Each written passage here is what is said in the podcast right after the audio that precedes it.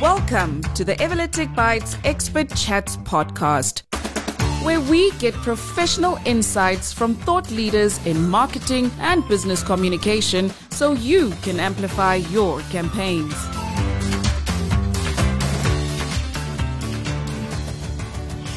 Candice is a senior digital copywriter with a passion for strategy by day and a mom and personal development junkie by night. She's been writing professionally for almost a decade and has been working at Everlytic for the last 3 years. Welcome. Thank you. So excited to be here. Excited to have you. Yeah.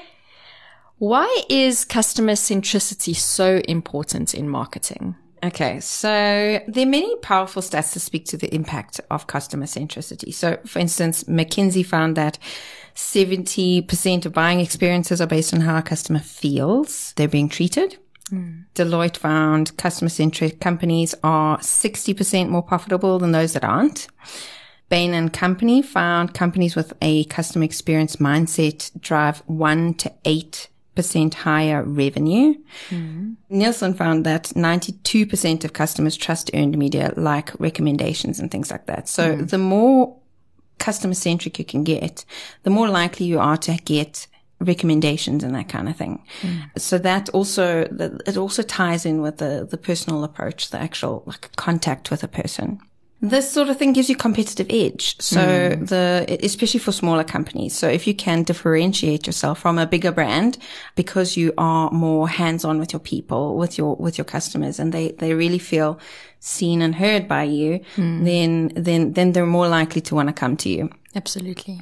It also improves longevity. So, it ties into your brand. It becomes your brand personality kind of thing. And then you build a relationship with your clients, and that creates longevity for your business and builds relationships. So it's, these kinds of things, when it's a personal relationship, when it's a friendship that you have with your clients, it's more likely to keep it. Definitely. Less transactional.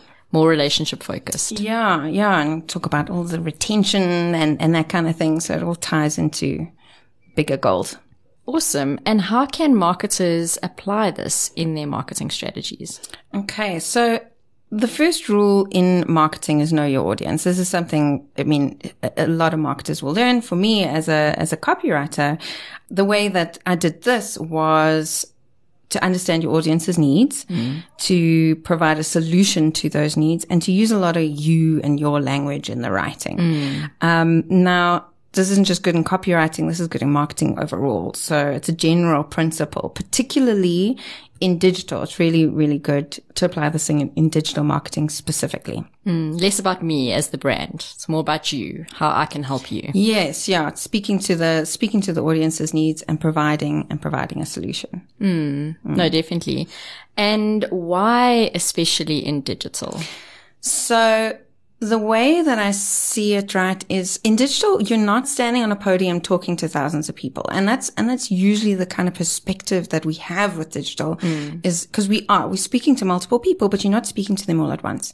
You're speaking to one person on a device on the other side of their phone or their laptop or something. So you're actually having one-on-one conversations, but at scale. So it's a different sort of mind shift. And like, for instance, if you go to a dinner party, for example, if you're having a conversation with somebody at a dinner party, you don't just sit there talking about yourself. You talk about the other person. You speak to what are your interests? What do you like? And that's how a conversation goes. It's not just about yourself. Or it should go. That's how it should go. Yes, we've all been there. Yes. Don't be that guy. Don't be that guy. Brilliant. Yeah.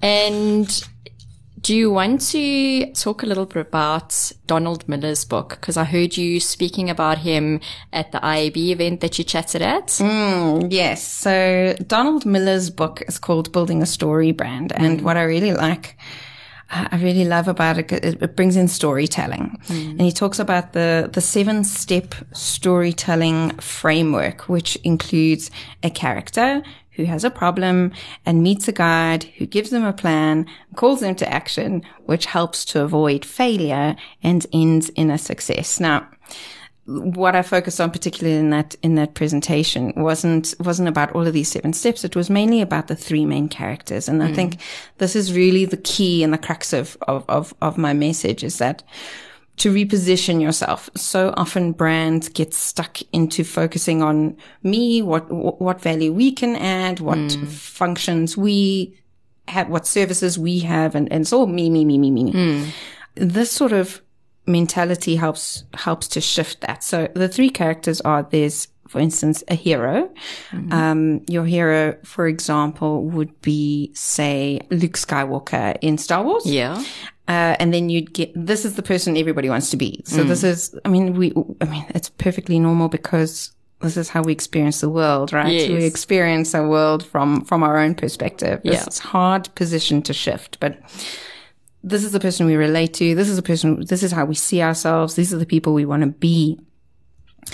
Then the other character is the guide. So this would be Yoda, for instance. The guide knows where the hero is going. The guide has been there. The guide has a path, a strategy, a plan, that you can implement and gives you the tools to become the hero, you know. And he cares about the hero. He wants the hero to succeed. He partners with the hero. They're like he's an important sidekick. And then the third character is the villain, is the one we fear. It's like the problems we face in our lives. These are the things we dread, we're trying to avoid. Yeah. And the importance of these 3 characters is to reposition yourself as the guide. Rather than the hero. So many brands position themselves as a hero, talking about themselves as like the dinner party example, and rather to reposition yourself as the guide instead, as the partner for, you know, the partner that your customers can work with. Yeah, because consumers, they've lost patience with that. It's, what can you do for me? How do you solve my problems? I don't really care that you can do X, Y, Z. What does that actually mean for me? Absolutely. There's so much competition everywhere. You know, it's an absolute differentiator if you connect personally. Yeah. And I think everyone just wants to be Yoda. I want to be Yoda. So what can marketers do to apply customer centricity like this in their email marketing campaigns? Okay. So email marketing specifically, I have 5 main tips. First one, coming back to basics. Know your audience. Still better, you know, get to know who they are. Do your market research. Have the on-the-ground conversations. Do your competitor analysis. Check out the competition. There's so much. You can Google it, do some research about how to do market research as well. Understand them personally, you know, get to know what their problems are, how they feel, what's their level of education. You know, that kind of thing will change how you speak to them. Also know where to reach them.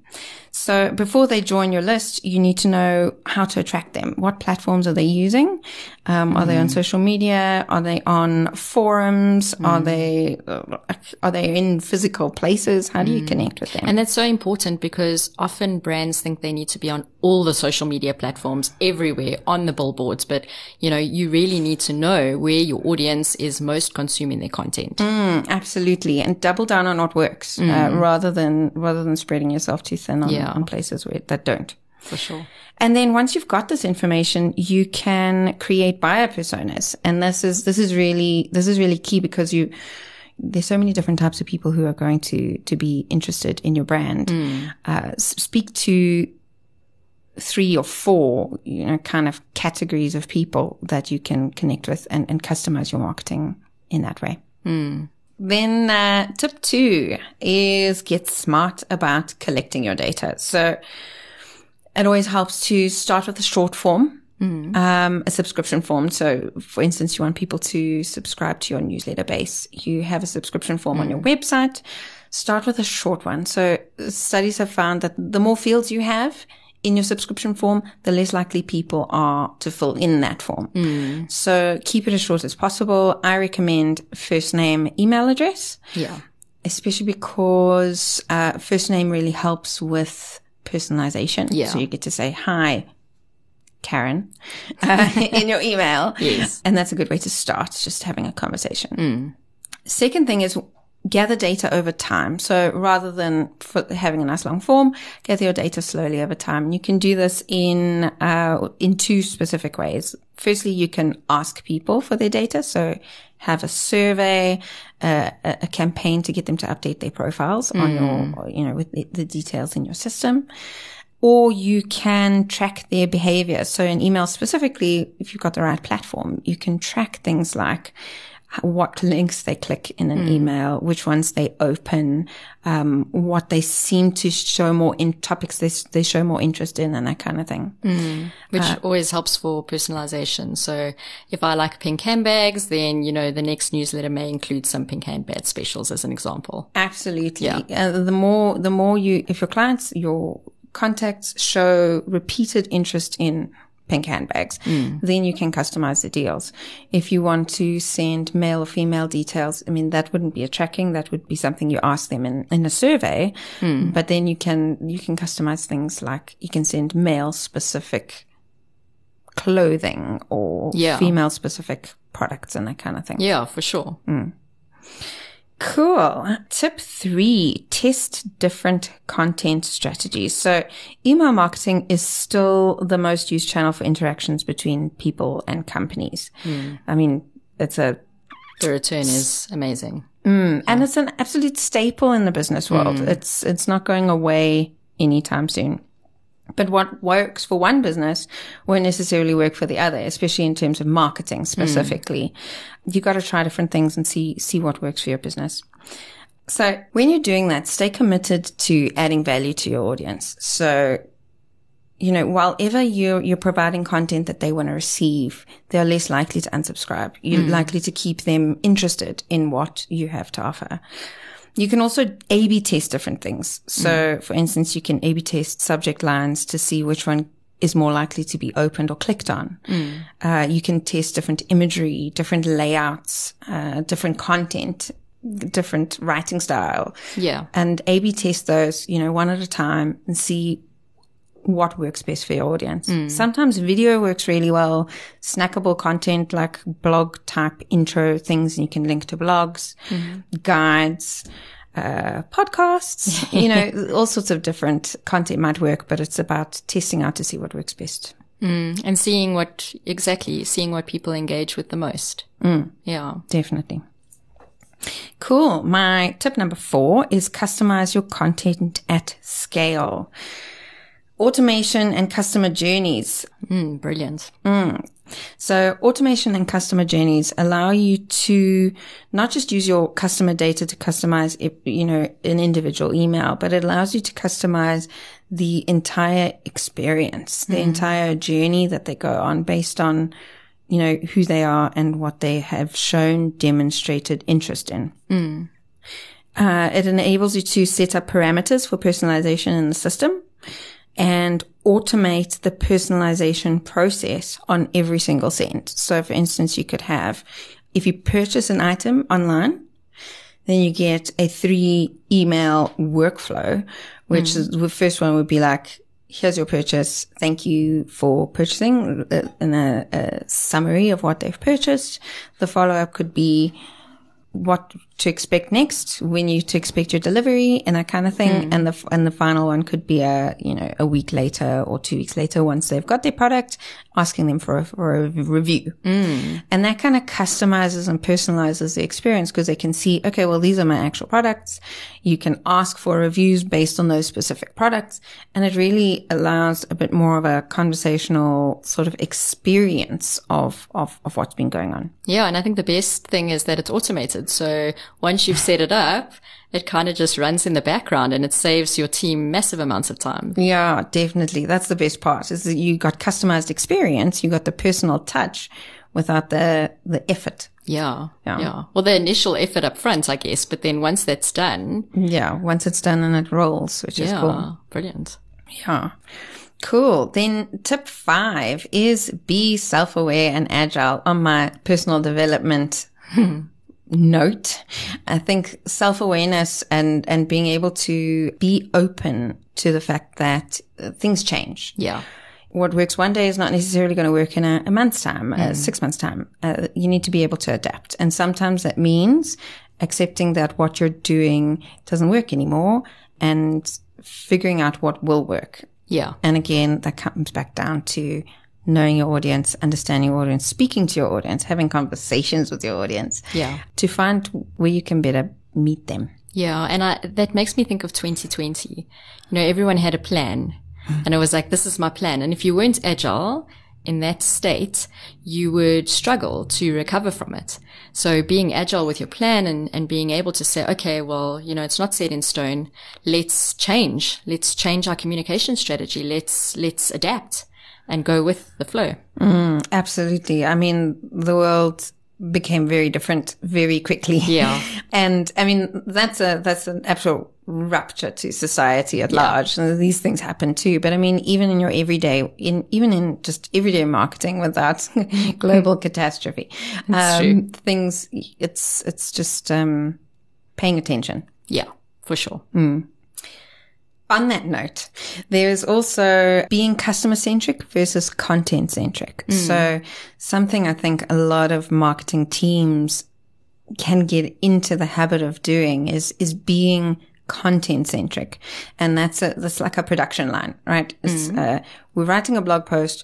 We're sharing this blog post on social media. We're sending it out in an email. This is like, it becomes the process. Yeah. And there's a little bit of a mental shift going on there. So instead of having the customer at the end, you got to bring the customer back to the center of your focus. Mm. Where is the customer? What are they interested in? What do they want? What are their challenges? Where are they? What platforms are they on? Mm. And then create content for that. Yeah. You know, the content creation is at the end of the process. Mm. The customer is at the beginning. And I think coming back to that, repeatedly coming back, okay, is this actually where my customer is? Is that actually what my customer wants? Is it actually where my customer is? Mm. And repeatedly doing that. Mm. Always questioning yourself, like, how does this solve a pain point? Mm. Will my customer get value? Again, back to your tips, always add value. Mm. Mm. Absolutely. Great. Well, thank you so much for the insightful tips. I'm sure our listeners have some direction now on how to start their journey into customer centricity, and we can all agree that it is of utmost importance. This is not the first time the advice for understanding your audience has come through in one of our podcasts, and I'm sure it won't be the last. Customers want to feel like your brand just gets them. And in the words of Yoda himself, in a dark place we find ourselves, and a little more knowledge lights our way. Thanks so much for sharing your knowledge today. You're welcome. Thank you for having me. Great. Until next time. Bye. Bye.